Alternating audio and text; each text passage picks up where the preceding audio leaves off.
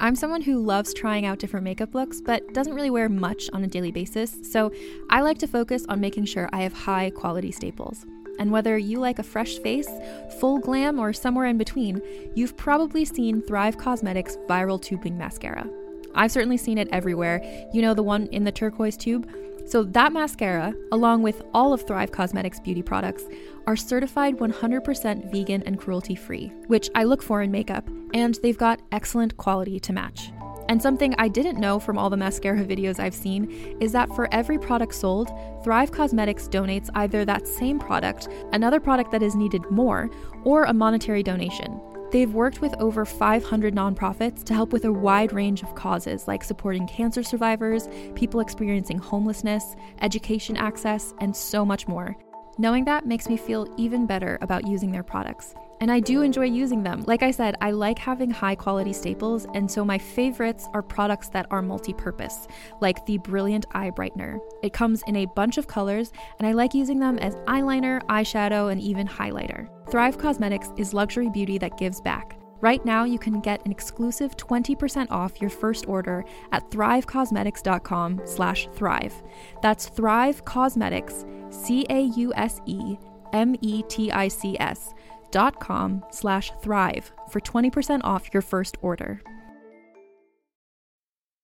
Hey guys, Ana Kasparian here from the Young Turks. If you care about what's going on in the country these days, I'd highly recommend checking out the Young Turks podcast wherever you get your podcasts. You can also listen to me on my weekly show, No Filter, where I break down important news for the week and give you my unfiltered point of view. Subscribe to these shows wherever you get your podcasts or check out more at tyt.com. That was Ana Kasparian of the Young Turks.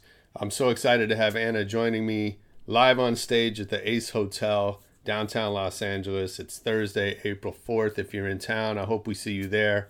I'm not really a politics guy, but uh, Ana's passion, enthusiasm is infectious, and the stuff she talks about is really important.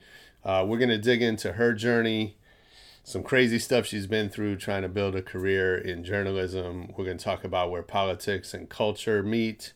Uh, and most importantly, we have an open bar thanks to our friends at Lipstick and Vinyl. I probably should have started with that. Uh, really hope to see you there. It's Thursday, April 4th. Go to rebelradio.net slash events to get your tickets now. Hey, what's up? This is Silva, and you're listening to Rebel Radio. Fuck you, Josh. What's up? This is Rebel Radio. What up, what up? This is DJ Newmark. This is Peanut Butter Wolf. It's your boy. It's okay. Keep checking out Rebel Radio. Rebel Radio. This is Rebel Radio. We're in the place right here. Uh, Rebel Radio is going down. Would you say Rebel Radio? Oh, wait. Let's do it again. Rebel Radio. What's up, Rebels? Welcome back to Rebel Radio, the weekly show where I talk to the rebels that are shaping youth culture. We find out how they do it, why they do it, and what you can do to get a little piece of the pie for yourself. We're also the only show to bring you new music every week from our friends over at EDM.com. Check it out. My guest in studio today is Silva. She's a busy, busy woman. She's a producer, DJ, host, radio personality. She has the uh, the Future Factory show on Dash Radio. She hosts Dim Studios on uh, iHeart's Evolution Radio. She has a show on the streaming app Wave, and she's got some great stories to share with us about building her confidence, uh, making people comfortable, basically how she approaches everything she's doing and, and where she's heading with that. We have some fun talking right after this, our track of the week from EDM.com.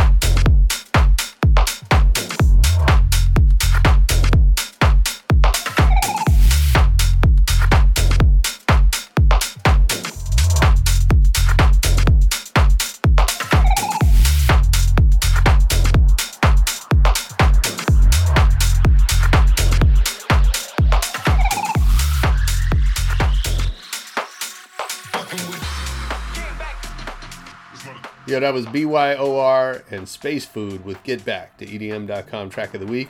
If you like that one, get over to EDM.com, check out more new music. And right now, let's get into the interview with Silva.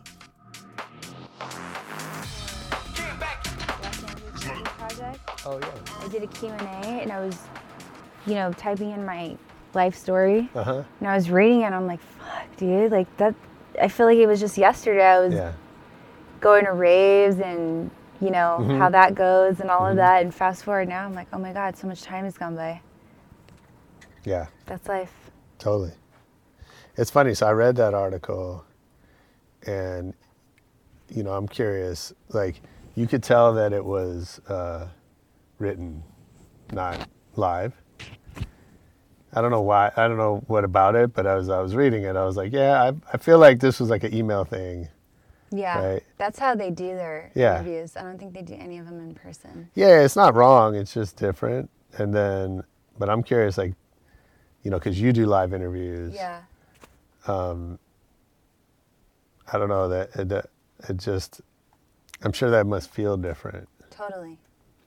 Yeah, I kind of compare it to uh, watching a television show and then watching a play. A television show, there's so many takes. They can retake Mm. Right. it, retake it, so they get it just right. You know, Sure. if you're writing in your Q and A, you can be like, "Oh, I don't like that," or "I sound weird. I shouldn't say that." You Mm-hmm. Yeah. know, but and when you're live, you only have one take to do it. So Right. you got to really think about what you're asking, especially if you're the host, because you're directing that ship. You got to maneuver out of things if it gets weird. Totally. So. Let's see if it gets weird today, and we Let's can get weird. maneuver out. I'm ready to get weird. Um, uh, well, I want to. You're going to give me some interviewing tips. All right. So, um, thanks for coming. Thank you for having me. Yeah, I'm excited to talk to you and, and learn about everything you're up to. You sound like Yeah. very busy. Yeah. So, take us back to the beginning, before you were a DJ and host and everything you're doing. Take you back to the old school. Yeah, sure. All right. Cool. Um, do you remember the first record you ever bought? Yeah. Um, well, I bought 2 Mm-hmm. Um, I bought Big spender. yeah, bought two. I bought um, Crazy Sexy Cool from Okay. TLC. Yeah.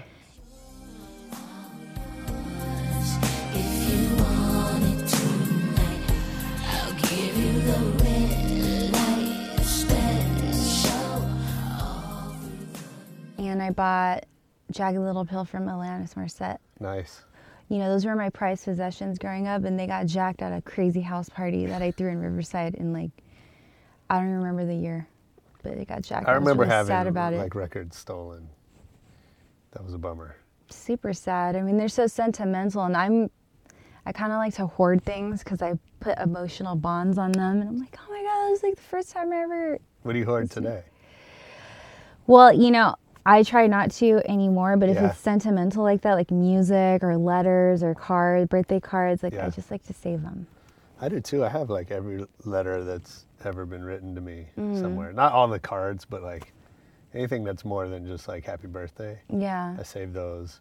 And I always think I'm going to look back at them. I never have. I know. But, you know, there's some comfort knowing they're there. There is, yeah.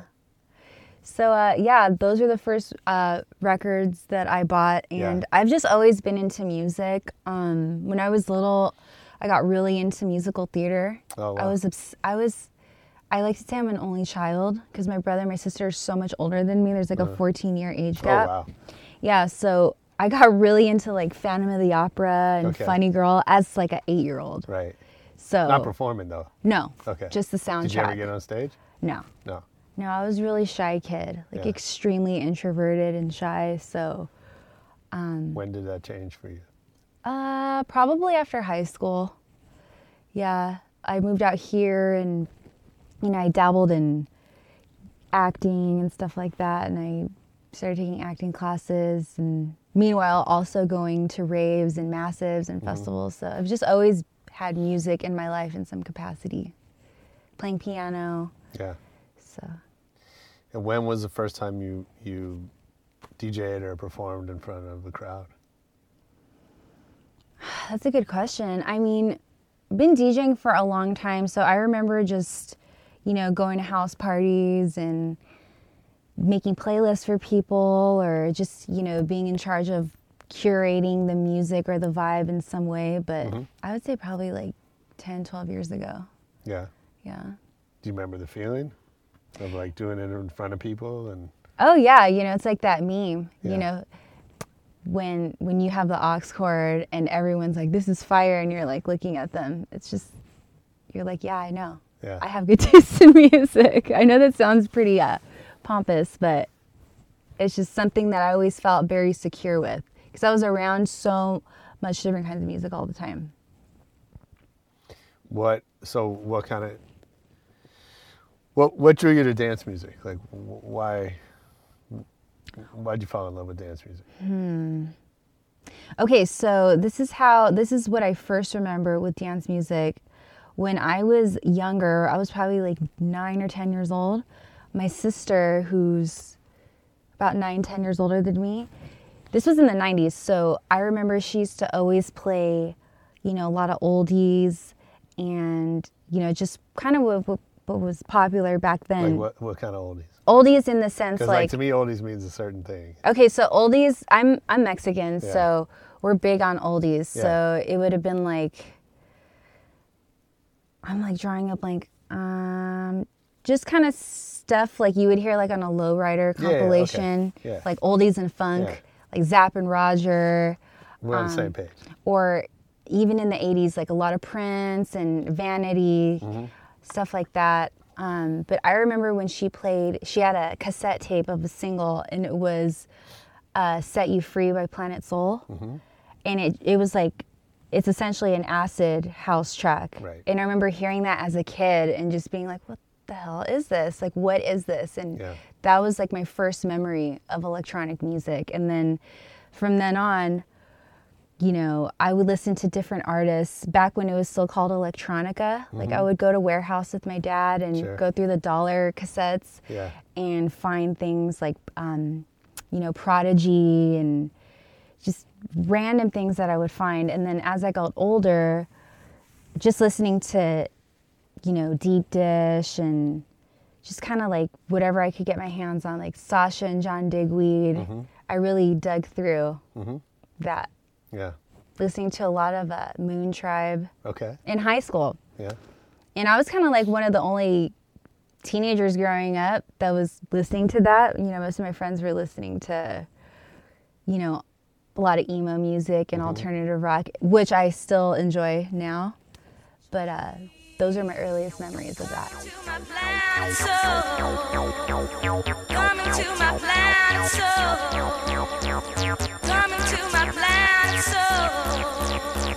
Coming to my planet It's funny you mentioned, you know, electronica, and now we say EDM. and Yeah. There's like, you know, there's a, um, I mean, that's a sort of ongoing struggles, maybe not the right word, right? But, but to find, but the way that genres are defined and, and to find words that sort of describe those things. But I think especially in dance music, where none of, like there's so many different genres and different sounds, and um, they kind of all get lumped together but you know it's i think it's it's a weird thing because they're different crowds Yeah.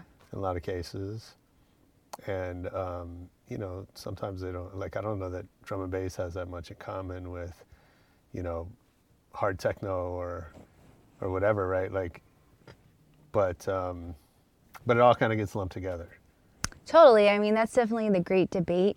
Sometimes I, if I tell some of my peers when I say electronica, they go, What's that? right You know what I mean? So, Yeah. again, going back to my sister, I remember her going to a couple of real 90s warehouse raves, and she would tell me, Oh, yeah, I just saw that girl that sings that Everybody's Free. She performed, what was her name? Ro- Rozalla. yeah Rozalla, and uh, just listening to, you know, Black Box and CNC Dance Factory. cnc music factory CNC Music Factory. I always get this confused. And then um, Robin S. Yeah. You know, it's funny that I say, such great records you know what I mean? And I think about my friend Kaleena Zanders, and she reminds me of like the modern day of all of those combined. Is that right? You know what I mean? S- Amazing vocalist, little side note. Mm. But uh, yeah, I just remember listening to that as a kid. So I've been digesting this electronic music for so long. yeah slowly finding out it's right in front of me.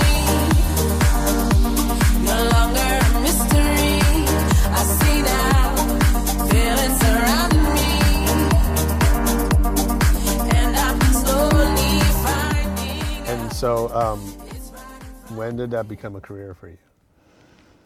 Well, you know, I started going to parties, raves, massives, whatever you want to call them, you know, 13 years ago. And I remember being a young person and just being so transfixed on everything. You know, I always tell people, you know, the word rave, for instance. People think it's, oh, we're raving or whatever. But I remember learning back in the day, like, rave is an acronym. So it's religious audio visual experience, mm-hmm. if I want to take it really deep. And I just remember thinking, I didn't know how or when, but I knew that I wanted to work in this world, in this realm, in some capacity, because it allowed me to feel comfortable with who I was. Mm-hmm. Everything else is kind of like, you know, you have to, I don't know, I felt very clicky. Like, I, I never felt like I kind of fit into the right clique in some way. But uh, I just loved it. I loved, you know, going to parties and music, how you could always kind of find your way in whatever it is that you liked. And then, um, when was it? Oh, so I got in a really bad car accident in 2011, 2012, and I got money from my accident. So that's when I was like, oh, well, I want to really try to be a DJ now. Nice. And that's Write when I that was down. able to should- let's make sure we do that. so that's when I was able to, you know, get a computer because getting into DJing is expensive. Sure. Unless you have a friend that has something that you can practice on, which is something that I always did before, before I was able to afford it. Um, so yeah, that's when I was able to buy, you know, a controller and speakers and a computer and all that. And then took it a step further when Dubspot came to LA, and I was you know, sometimes Dubspot LA gets a bad rap, but I was fortunate enough to be one of the first round of students that was able to get a lot out of it. And that's where I met my music mentor, who's DJ Rap. She taught me so much, like how to DJ and how to produce Nice. music, as well as Thavius Beck. I took an Ableton certification program with him. Oh, cool. Yeah, so I learned so much from him, and I mean, they're both so talented. Yeah. Um, you know, you mentioned rap, and so obviously there's not, um, uh, you know, DJs are mostly men, Mm-hmm. and the you know the dance music business in general is mostly men. Entertainment. Entertainment for sure. Yeah. Um, maybe all business. Mm-hmm. Um, how did that play out for you? Was there was there um, you know you you could look at rap as a role model, Mm-hmm. right? But what was um, going through your mind in terms of being a woman entering the dance music business? You know, definitely. Um,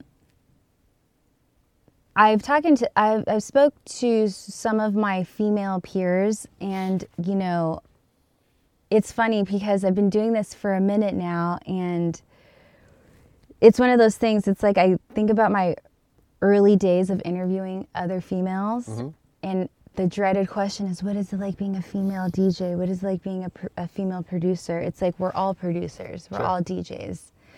Um, but at the same time, it's like, but we are females in a man's world.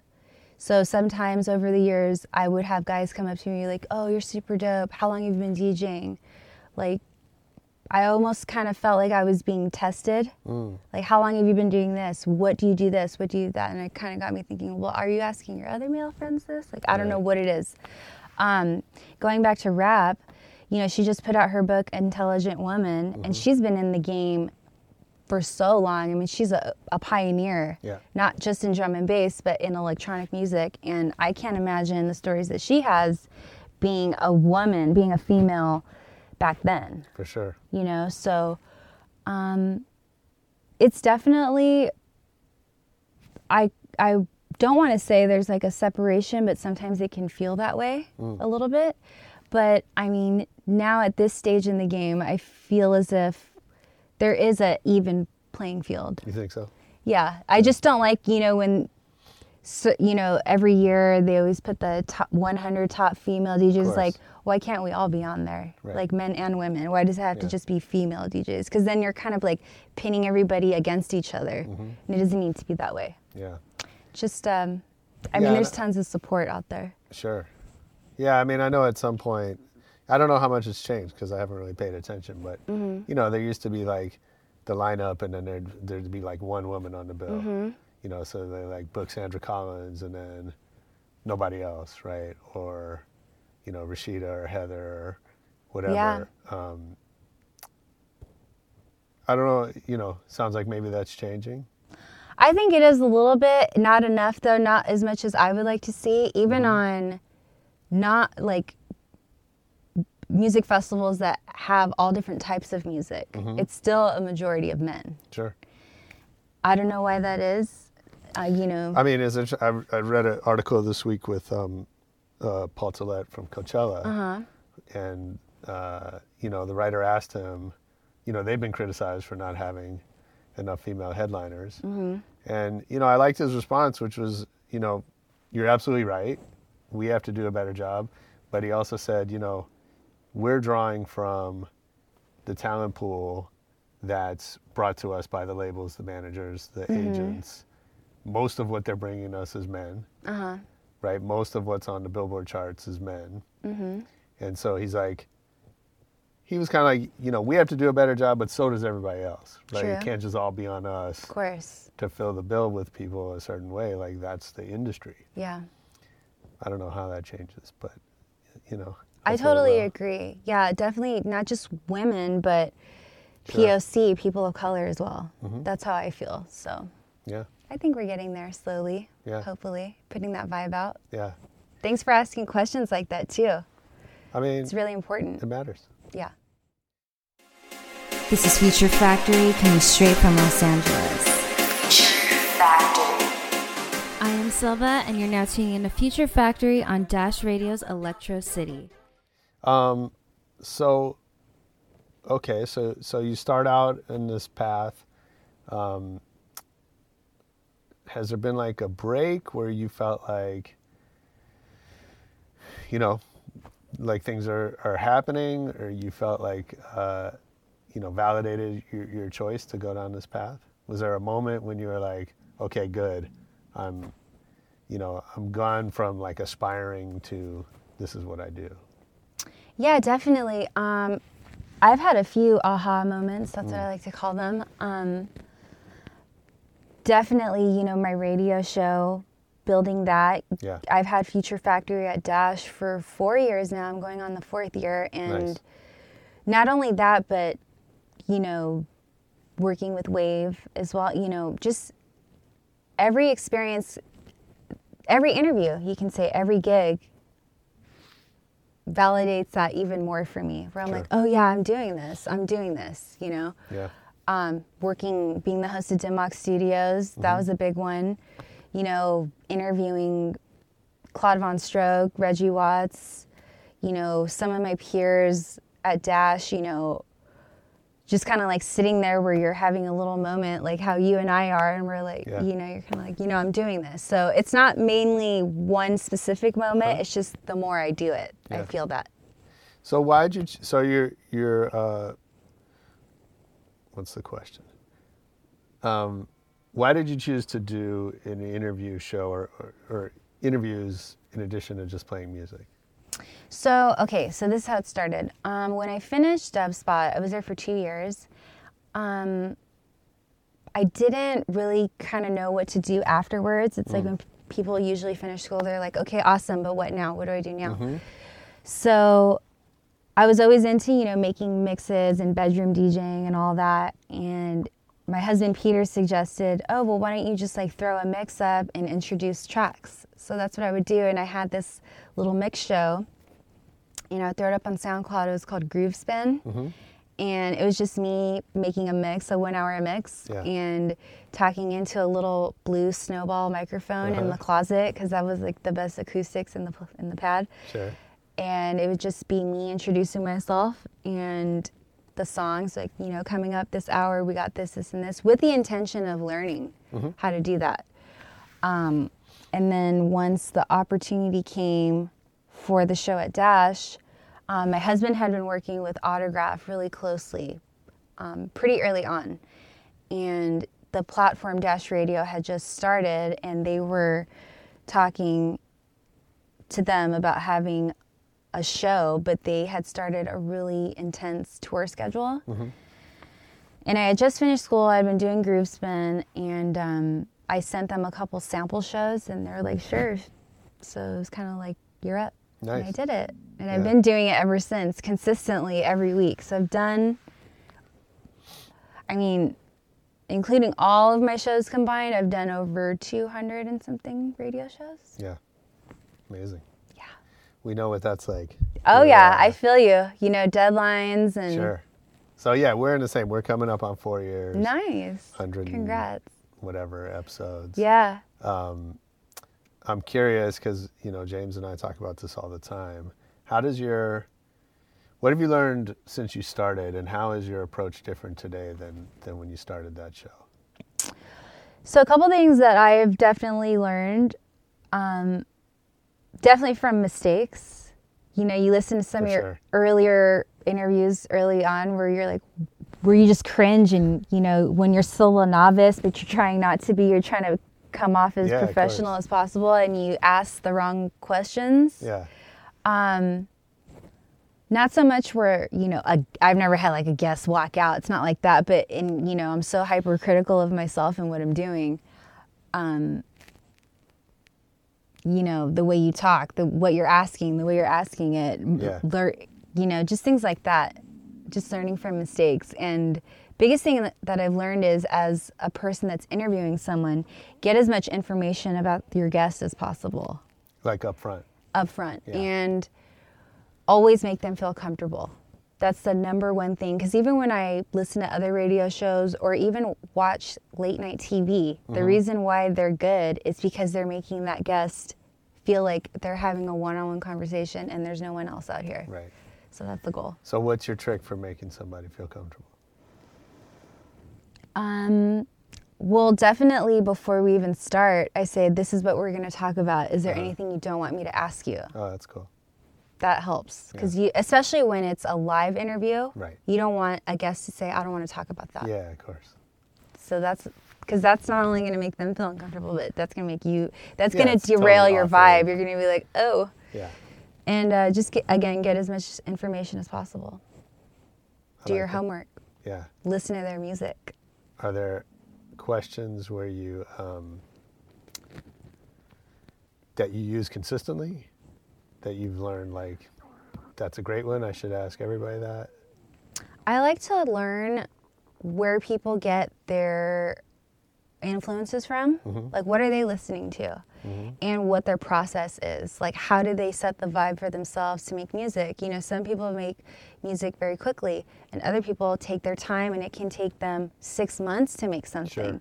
Yeah. And and that's fine, and that's different for everyone. So those are questions that usually work. Um, yeah, just try to be as specific as possible.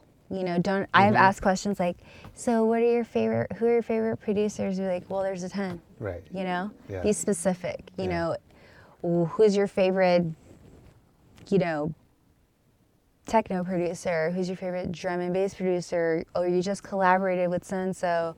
What's some of their music that you like? What drew you to them? So be s- as specific as possible. Yeah, that's good.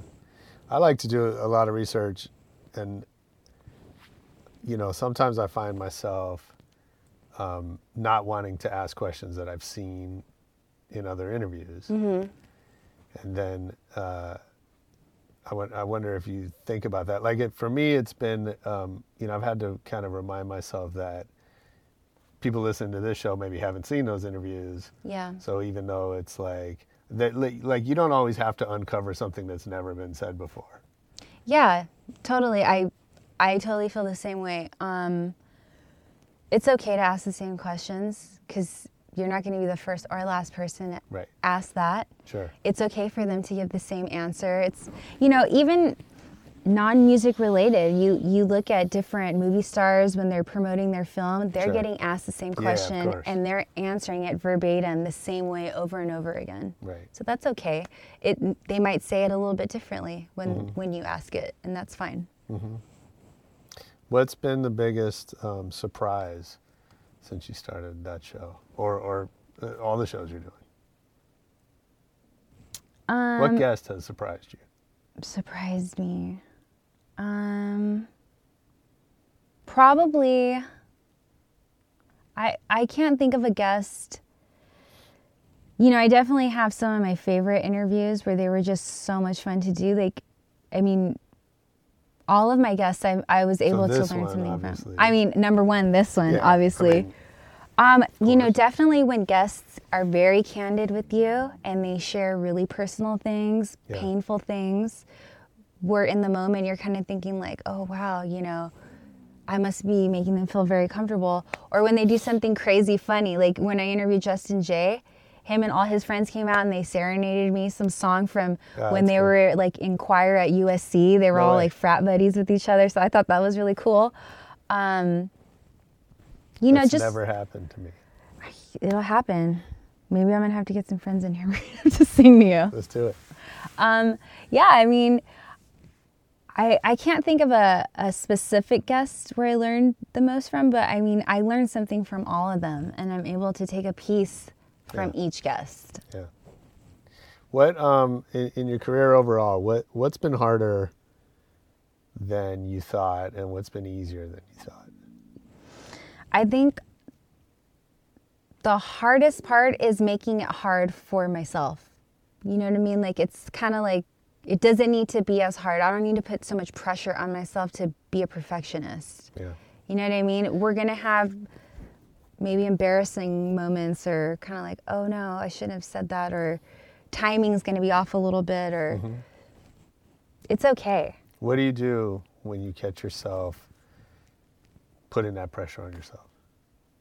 Always remember that your guest is also nervous. Mm. I don't care how big of, of whatever that they are, or if they're just starting out and this is their first interview. Mm-hmm. Always remember that, because I've learned this with each guest, they are also nervous. Mm. I don't care how big they are.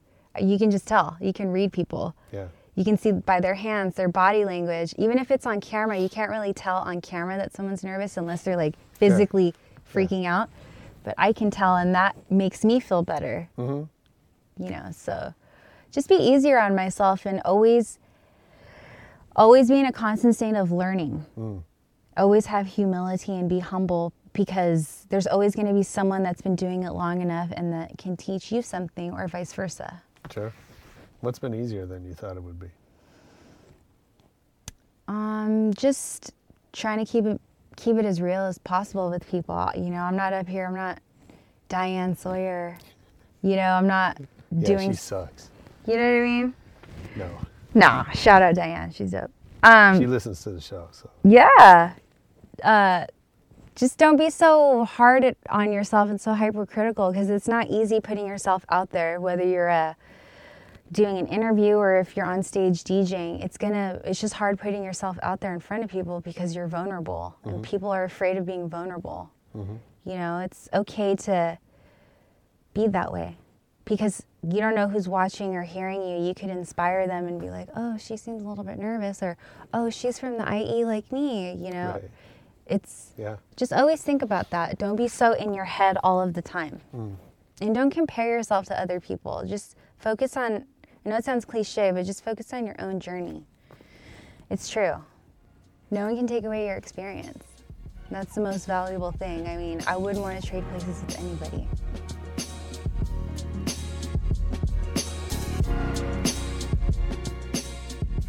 What's up, guys? If you're in Los Angeles on Sunday, April 14th, come join us live on stage at the LA Times Festival of Books News Story.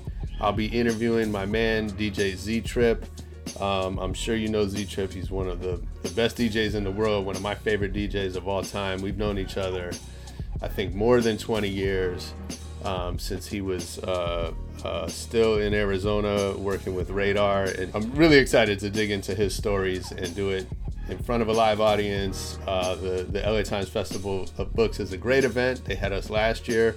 I got up there with Ali Shaheed Muhammad, and I can't wait to do it again this year with Z Trip. That's Sunday, April 14th, on campus at USC. Go to events.latimes.com and get your tickets now.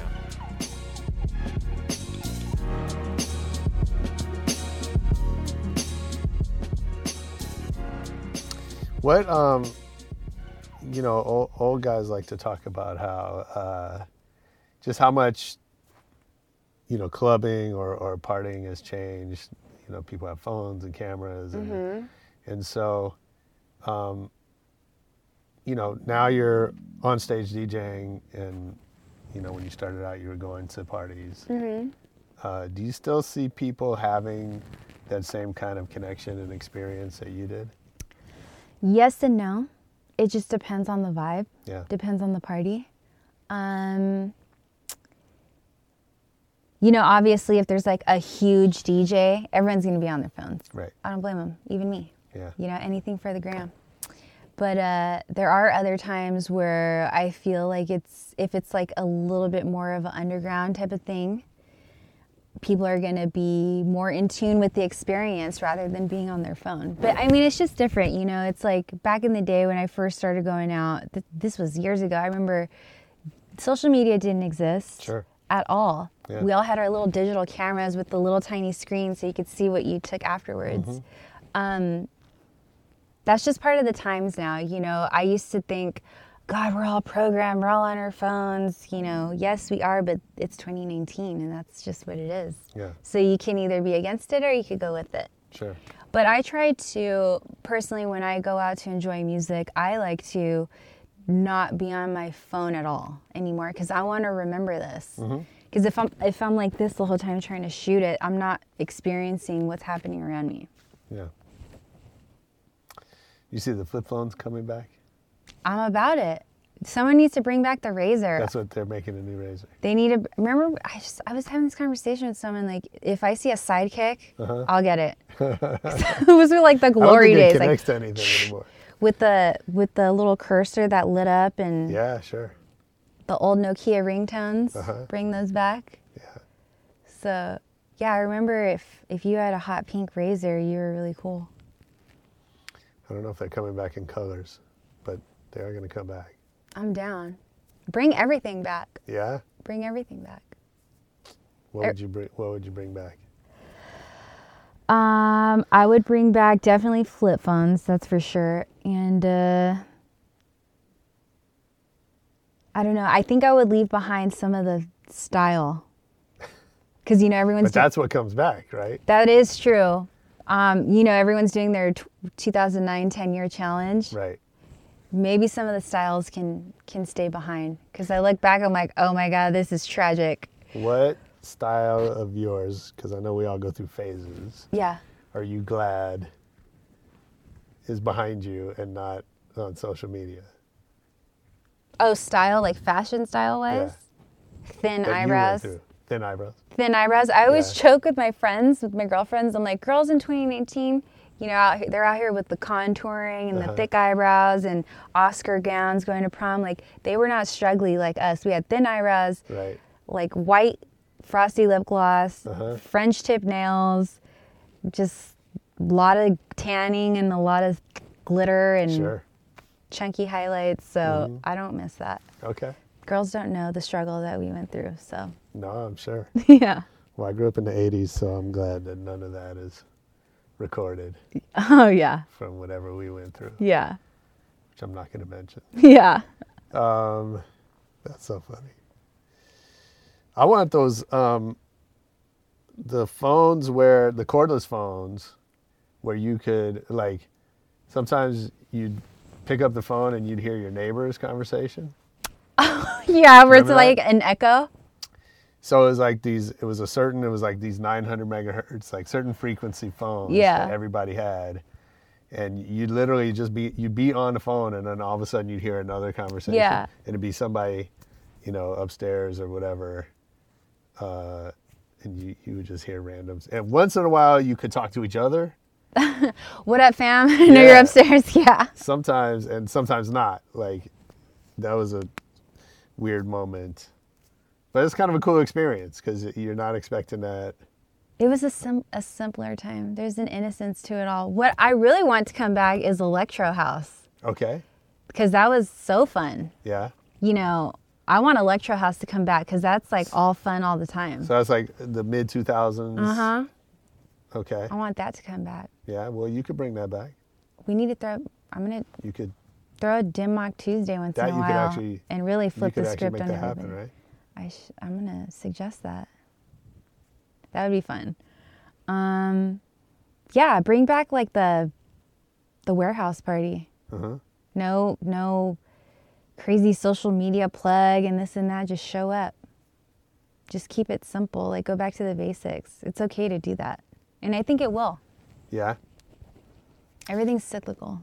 I mean, I think that's interesting. You know, uh, so I grew up going to warehouse parties, and you know, we did it. uh, It's hard to explain. Like, I feel like we did that because we had to, and it's not that we didn't want to, but you know, there were no clubs in Hollywood, Yeah. right? And so you couldn't just go out. There wasn't like an easy way to go out. Yeah.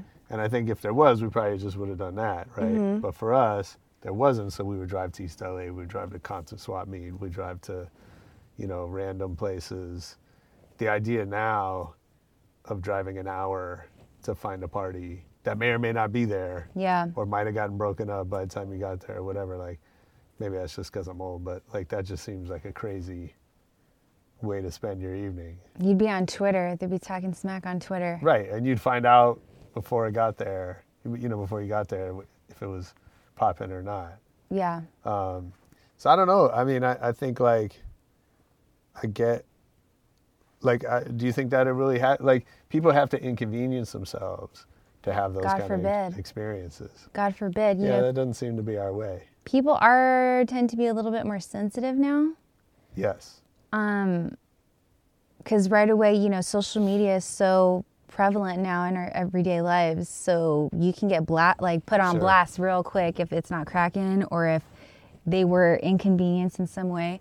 I think, um, yeah, you know, it sounds nice in hindsight. Like, like, yeah, bring it back. But at the same Uh-huh. time, I'm like, oh, there's like a lot of factors that come into play. Yeah. It's just kind of like the times. Sure. I don't know if uh, people can be inconvenienced like that. They're gonna feel a little too uncomfortable. Right.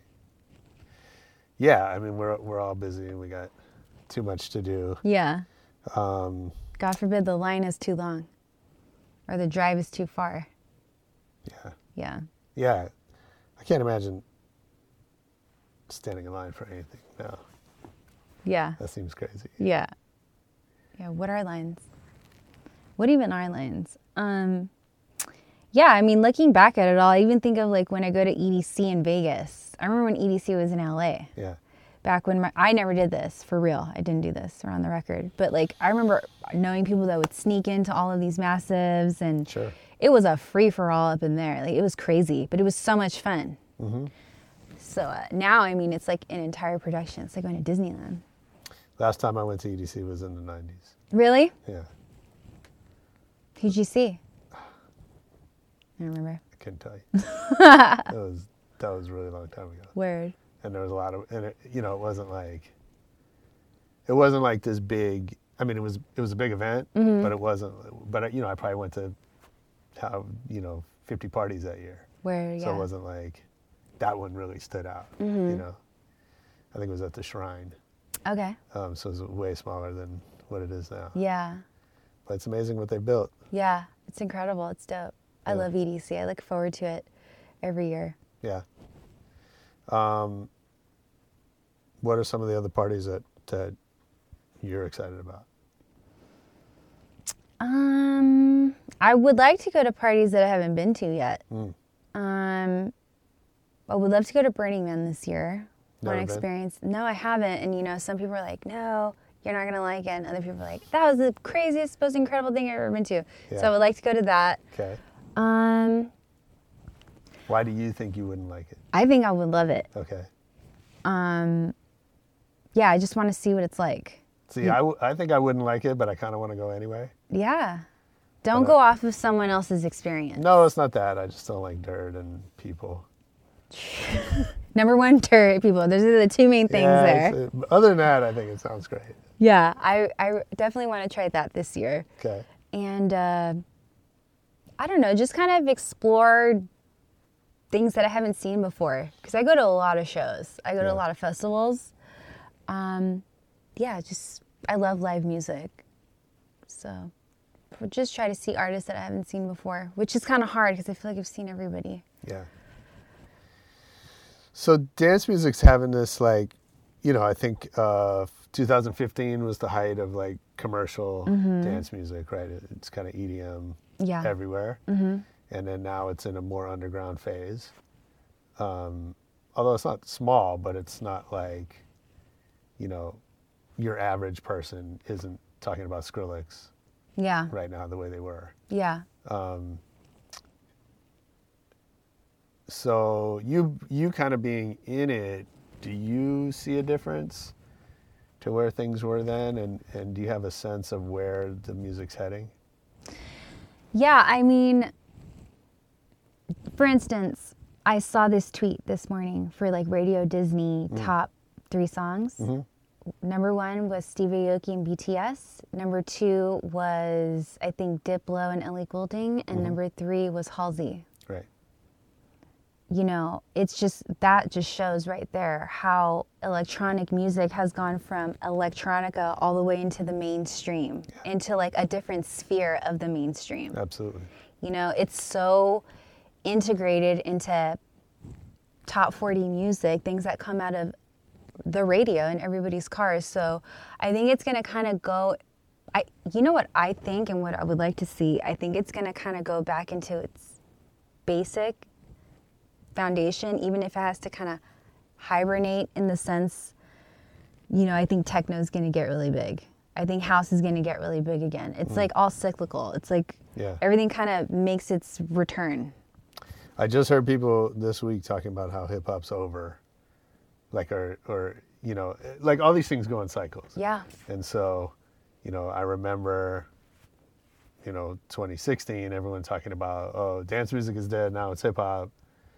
Um, so today's the, or it was two days ago was the first time I heard somebody saying that like this era of hip hop is coming to an end. I don't know if they're right or not, but, um, but I'm sure usually once I hear that, then I start hearing that more and more.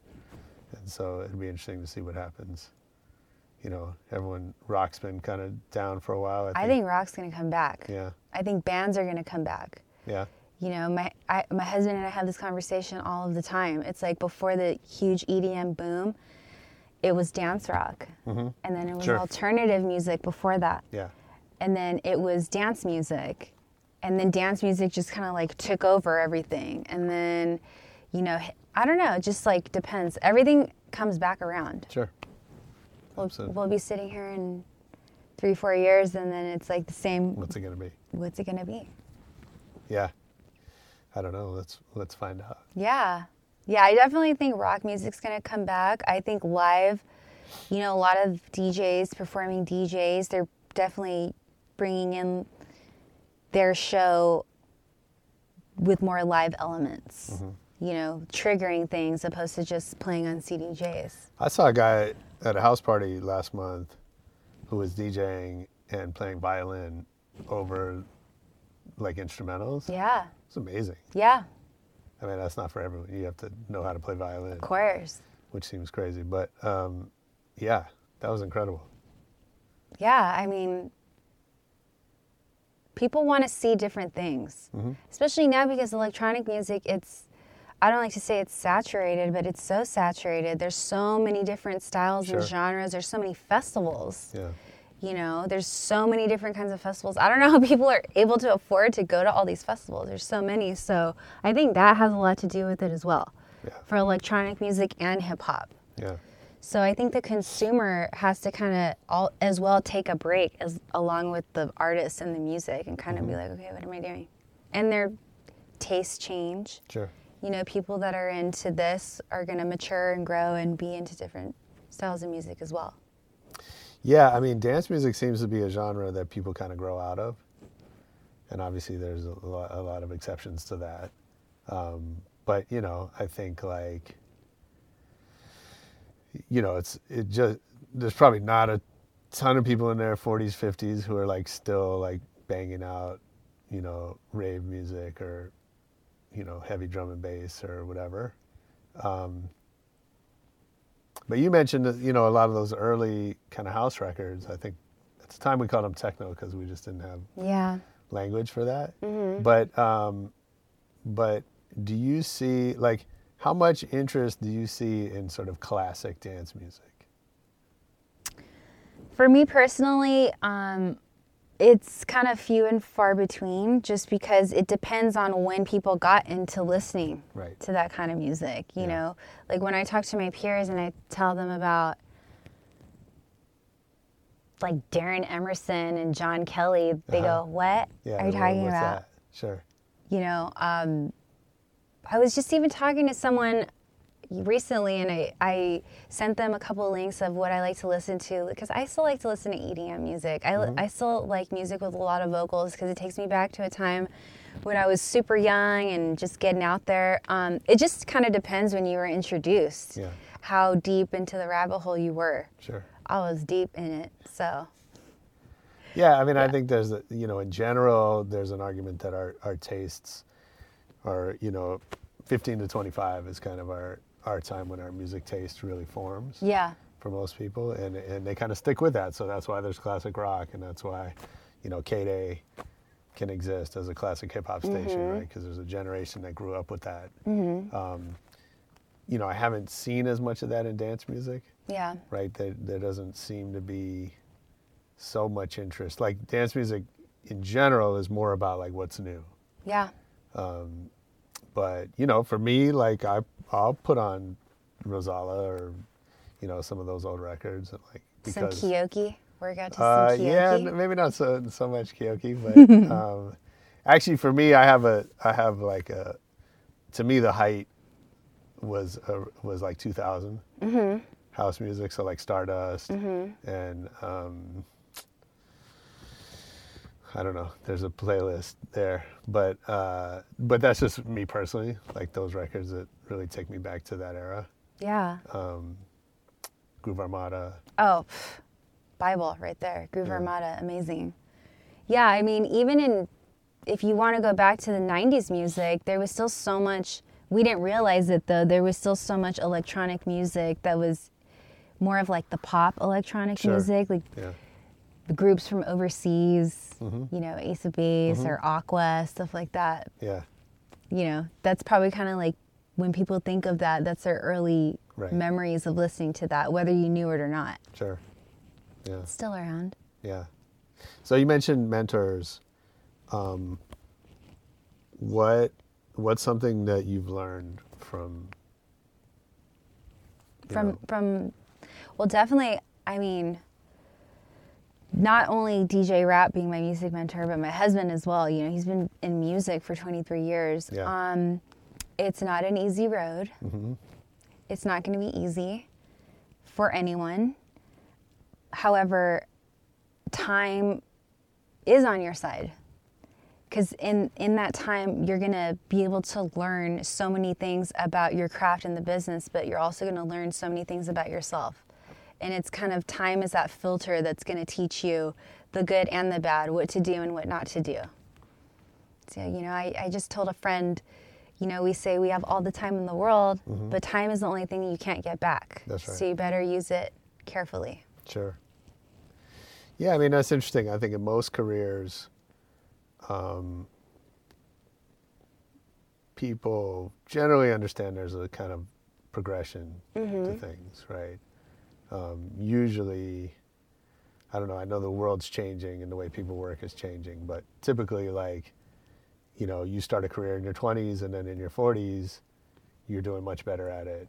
Yeah. You, right. And so, music's sort of usually the opposite mm-hmm. um, where like the number of musicians in their 20s you know is exponential to the number of musicians in their 40s totally um, and that's probably not the way it should be yeah yeah, just don't. Um, I recently, I just said it this morning. I, I, I always say it with musicians and with actors.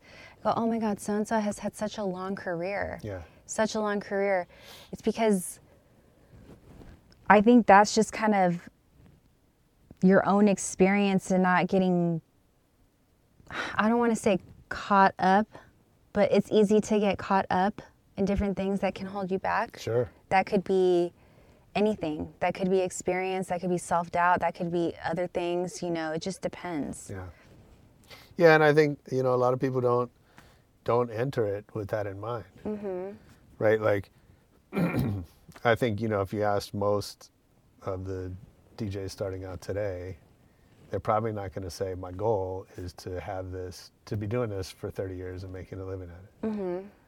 Right? They're you know usually people's goal is to blow up tomorrow, and in very rare cases does that a even happen at all, and b does it last?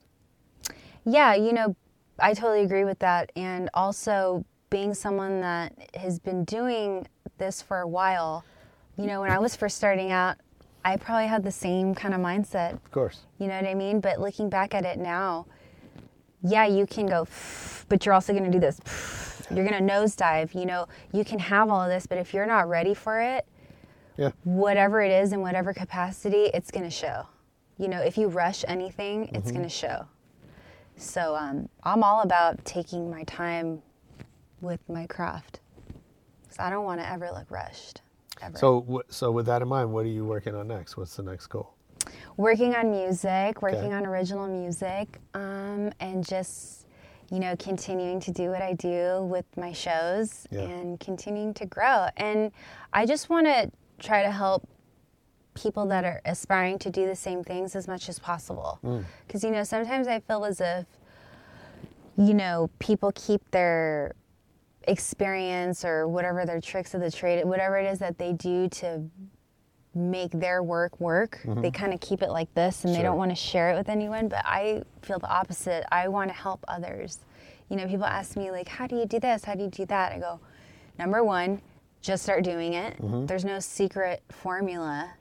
You know, it's like with producing music, it's how do you find your sound? I forgot who I saw recently on on Twitter. I think it was like Born Dirty or someone else. But they said um, your sound isn't just going to knock on the door one day and say, Hi, I'm here. Mm. It's just going to take you working on music every single day. Yeah. Same with DJing. It's like, yeah, you're going to go through the I suck phase for a while, but you Mhm. have to push through that.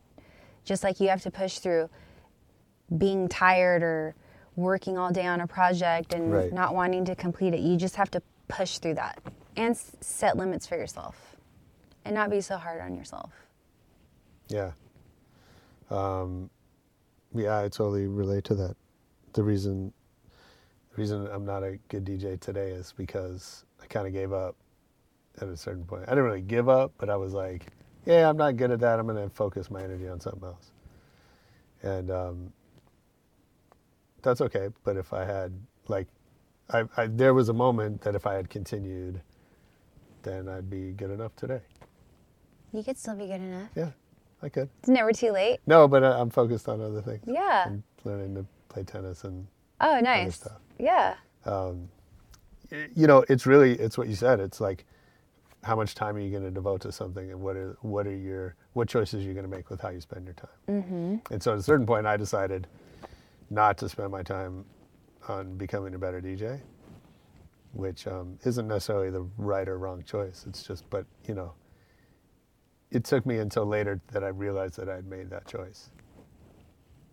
And that's okay. Yeah. Yeah, that's something that I learned not to dwell on things or beat myself up on things Sure. and focus on like, oh my god, I should have done that. No, let's move forward. And Mhm. moving forward, tell myself that all the time. Okay, moving forward, not going to do that again. Yeah, I agree. And, and you know, for me, the lesson was to pay attention to when I'm making those choices, Mhm. because you know, at the time, it, again, it wasn't like it wasn't a conscious choice. It Yeah. just sort of happened, Yeah. and which is it's not that it was the wrong decision, but it was like, you know, I think now if I'm faced with a similar situation, I'm a little bit more aware that like, okay, I'm making a choice to go over here and not over there. Yeah. So like, is that really the choice I want to make? Yeah. That's and that's okay. Yeah. Just being uh, gentle with yourself and your decision making. Mhm. You know, and not thinking so. You know, we're emotional people, especially when it comes to the arts.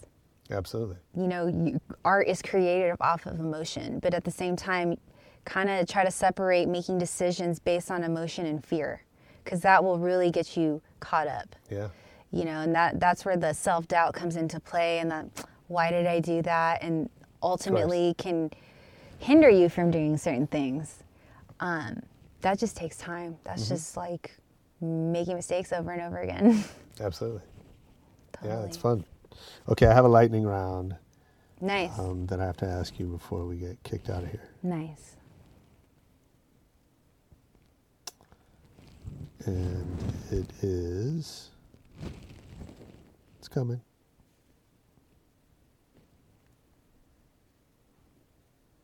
What's your favorite city to travel to? mm, so far believe it or not i love vancouver Really? i love vancouver You know, that's been on my list for a while. I've never been, but I've actually I've been trying to get a, a trip up there. it's beautiful Yeah. it's extremely clean and they really care about their people out there i love vancouver Who's your favorite DJ? My favorite DJ. I don't know. That's a really good question. Um, I don't know. I'm gonna have to. I I actually don't know. Who's the last person you saw play live that blew your mind? Um.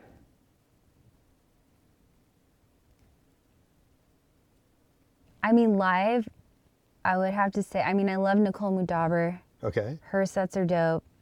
The Black Madonna, Green Velvet, I just saw. You Mm. know, he, that's all vibe. Sure. That's all based off of vibes. So anyone, I mean, I love house music. Yeah. Derrick Carter, DJ Heather.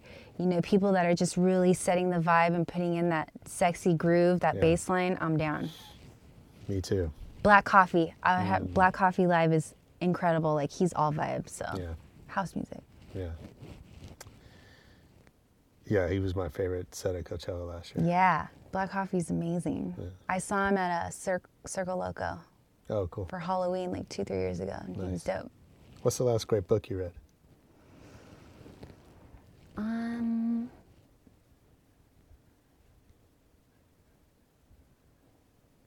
I love biographies. Mm. Um, I really love Born Standing Up by Oh, me too. by um, Steve Martin because I love stories that are based in Los Angeles, you know, because this is where I'm Yeah. from, this is my home, especially uh, in entertainment. And just that's someone who really like put in the work early on. And just kind of seeing someone start from nothing all the way to the top, and they have moments of feeling like they lose everything and then coming back. So I would Yeah. probably say that one. I mean, that's such a great book. And, So and, good. you know, you know, just what you talked about, kind of taking your time and working on your craft, right? So, like, he tells a story. He started out as a magician Mhm. at Disneyland Mhm. back when Disneyland was like not $120 a ticket. Yeah. And, you know, it's just a place people would show up and he was doing little stupid magic tricks. Mm-hmm. Or you did the safari cruise too. Yeah, yeah, yeah. So that was Incredible. probably fun. That's so great. That's a great book. I feel like artists should read that book. Yeah, absolutely. That was a really good one. Um, what movie have you seen the most in your life? Funny Girl Really? with Barbra Streisand. I wore out the tape as a little kid. That's cool. Yeah, Funny Girl. I wonder if they'll remake that. I hope they do. I heard something that they're going to redo it with Lady Gaga and Rosie O'Donnell. Oh wow! That would be incredible. Um, yeah, Funny Girl. Just the story. I just thought of a movie the other day I want to remake, and now, now I can't remember what it is. Episode two. You can let you can let me know. That's right. Which one? What? does uh, tell me one decision that changed your life forever. Uh, to buy DJ equipment instead of buying property with my money. Nice. Because my parents, you know, they do real estate and they Yeah. wanted me to buy, invest it into like a duplex in the IE. And I said, no, I want to, I want to get DJ equipment. Mm. That That's a- was very profound. It's a big moment. Yeah, because my life would have been totally different. Sure. Complete this sentence for yourself. I don't have talent. I have blank. I have wisdom. Love it. So if I worked for you, what's something I would hear you say over and over?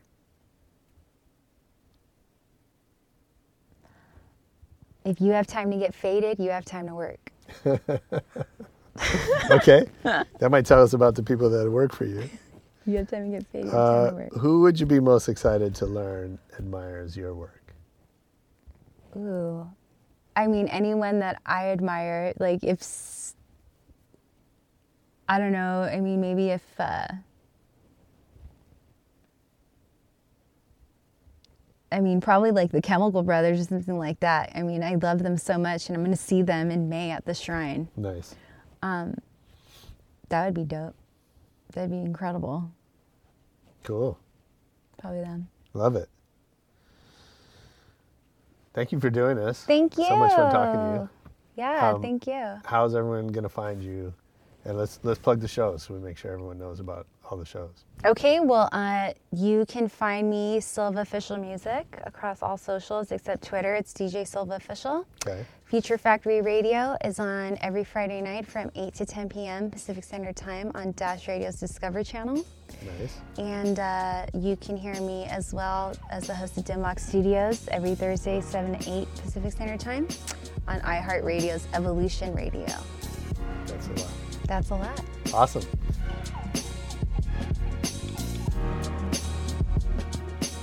Yo, that was Silva on Rebel Radio. I hope you enjoyed it. I know I did. Uh, make sure you leave us a review on iTunes, five stars, of course. Spotify. Hit us on Twitter, Facebook. It's at Rebel Radio Net. Uh, you can also check out videos of some of our episodes on our YouTube channel. And most importantly, come back next week for more Rebel Radio. Peace.